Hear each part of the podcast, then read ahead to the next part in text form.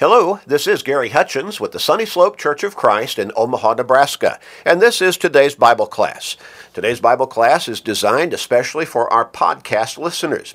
It gives us an opportunity to get into God's Word each day for a short time, well, about 12 minutes or so, and in doing so, helps us to focus on our spiritual well being, our souls, and also our relationship with God. But you know, getting into these short studies each day also helps us to have a better attitude, mindset, frame of mind as we take on the day each day. We encourage you to share these short studies with everybody you can your friends, your family members, your work associates, your neighbors, anybody and everybody. Encourage them to listen to these studies, and we encourage you to share them, these studies, with them. You may help somebody start to turn their thinking and their attitude and their mindset around, you might help them to change their life by fo- beginning to focus on their relationship with God. You may even help them start down that pathway that will lead them to eternal life with God the Father, God the Son, and God the Holy Spirit in heaven for all of eternity. So we encourage you to share. You can do that through Facebook friends, you can do that through text messages, and maybe some other technological means that you have access to. So please do share. We're going to continue in our line of thinking and study, asking the question can I change? Well, we've talked about how we often do things that cause us to cringe inside. We wish we had not done that. We ask ourselves, why did I do that? Or maybe we're so sorry that we said something that we know right afterwards we should not have said, and certainly not in the way that we said it. Maybe we've taken part in some things that we know we should not have done. Or maybe there have been some occasions on which we should have stepped forward and taken a stand for righteousness, and we did not. We were too timid. We were embarrassed. We were, well, had a lack of self confidence and we just kept our mouths shut when we should have stepped forward and said something. And so again, we cringe. Why did I not say what I should have said? Can I change? Can I change? In fundamental ways, can I change? Well, of course we can. Now, the devil will tell you, no, you can't. You may even have people within our culture who'll tell you, no, you can't change. It's just the way you are, just the way I am, and there's no need to try to change just who I am and the way I am. Well, again, if the devil can convince you that you cannot change from ungodliness to godliness, then he's got you. And he's got you for all of eternity. So don't let him manipulate your thinking and your life. You can change by with God's help, with his strength, and by his grace. But you've got to come to him through Jesus Christ you need to repent of your sins, confess your faith openly in Christ, and surrender to Him in baptism. So the blood that He shed on the cross can cleanse you of the guilt of your sins. Now, you talk about a fundamental change. That's it. Remember that the first, one of the first steps in coming to that point of change is repentance. We talked about that. A change of mind that leads to a change of life, a change of action, change of direction change. God will help you if you will come to Him His way. You can change. We've talked about how the Bible implies that we can change by telling us that we can be made new. Colossians chapter 3 and verse 10. We can become a new man in Christ. And of course, the word man is used generically there. It's talking about a new person. And Scripture has a great deal to say about new things. God called the last half of the Bible the New Testament. Matthew chapter 26 and verse 28. It's a new covenant. The Hebrews writer indicated in Hebrews chapter 8 and verse 13. And so we talked about how many times, and we just looked at samples, that we can read in the New Testament of something new. Well, we can be made new, as we've said. And the Bible in, implies also that we can change because it commands us to mature, to become more mature. God wants his young, newborn Christians to grow up. Ephesians chapter 4 talks about that, growing up in Christ. He wants his soldiers, spiritual soldiers, to develop their skills and his workers to improve their habits, to become more effective and proficient at doing what God wants them to do in serving him. The Apostle Paul said, When I became a man, I put away childish things. 1 Corinthians 13 and verse 11. And we are to grow in grace the apostle Peter wrote in 2 Peter chapter 3 and verse 18.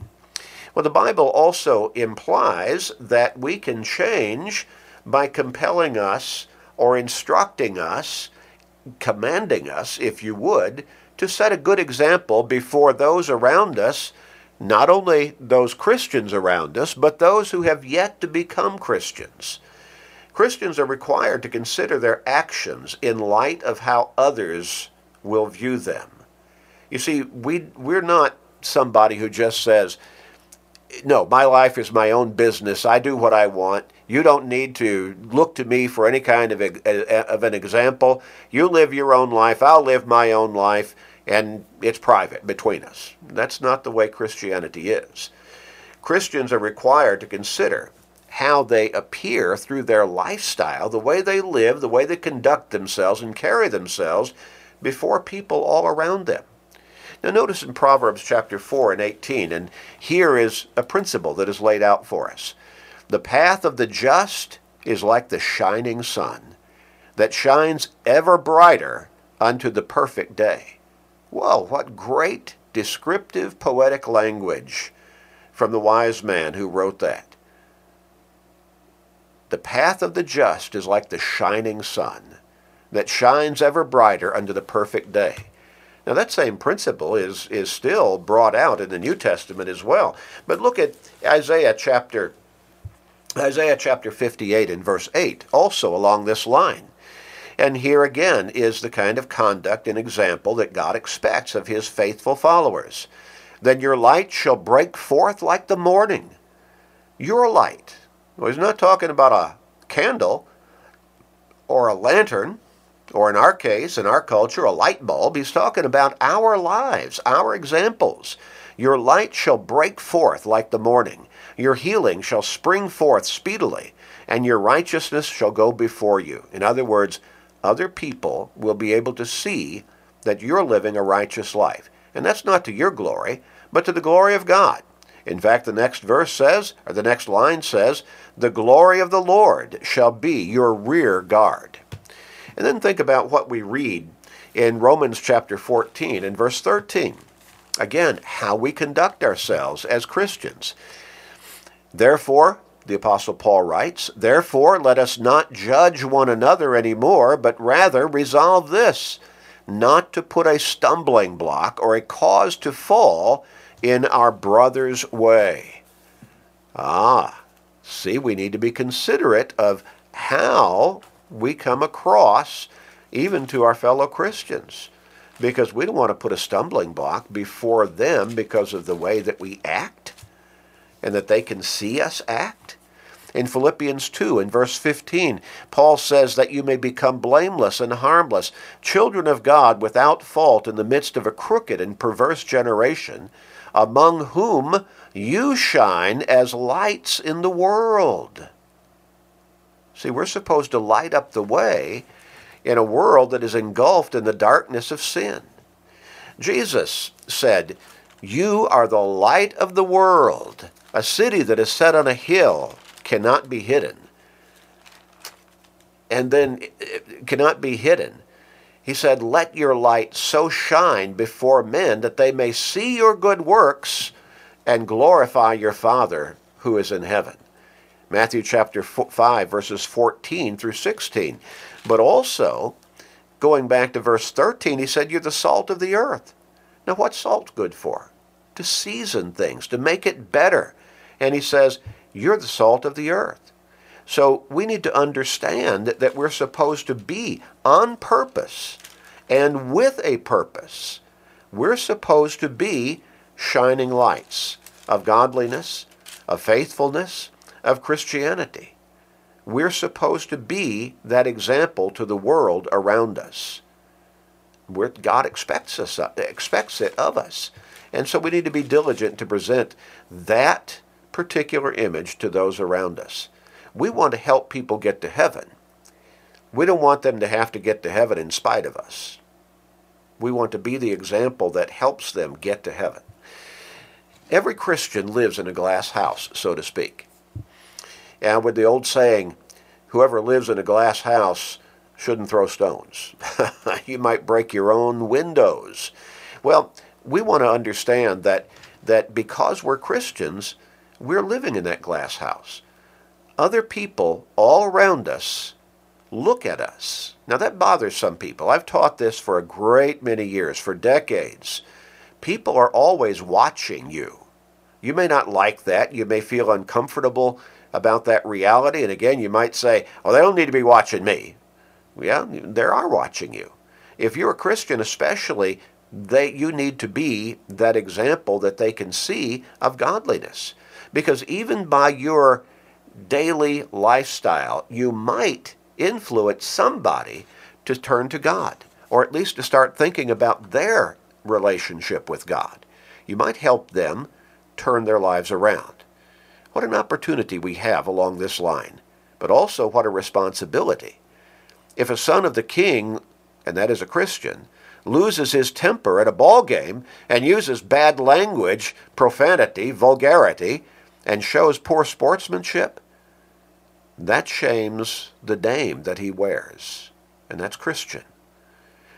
Young men are to be sober minded, in all things showing yourself to be a pattern of good works, in doctrine showing uncorruptness, gravity, sincerity, sound speech that cannot be condemned, that he that is of the contrary part may be ashamed. In other words, the ungodly person, the worldly lifestyle, when they see us and the way we conduct ourselves, maybe even in the face of provocation, well, they can be ashamed of the way they responded and acted in our presence because we're trying to live the godly life. Now, again, that's not to our glory, it's to the glory of God. And it's to try to be the good influence, the positive influence, to help them start to think about turning their lives around. He goes on and says, having no evil no evil thing to say of you. Titus chapter 2, verses 6 through 8. If a daughter of God, that is a young Christian woman or a, an older Christian woman, if she boasts and lies and gossips, shows off her figure in an inappropriate way, flaunts her wealth, then people think less of her father, that is, of God, because she's not living that godly example. She's not influencing people to think about their relationship with God. She's influencing them, perhaps, maybe turning them off to think about becoming a Christian. Because if that's the way a Christian acts, well, I don't need that. The world all around me acts like that. Paul urged young women to give none occasion to the adversary to speak repro- reproachfully. 1 Timothy 5 and verse 14 the Lord explained how seriously that he takes these things.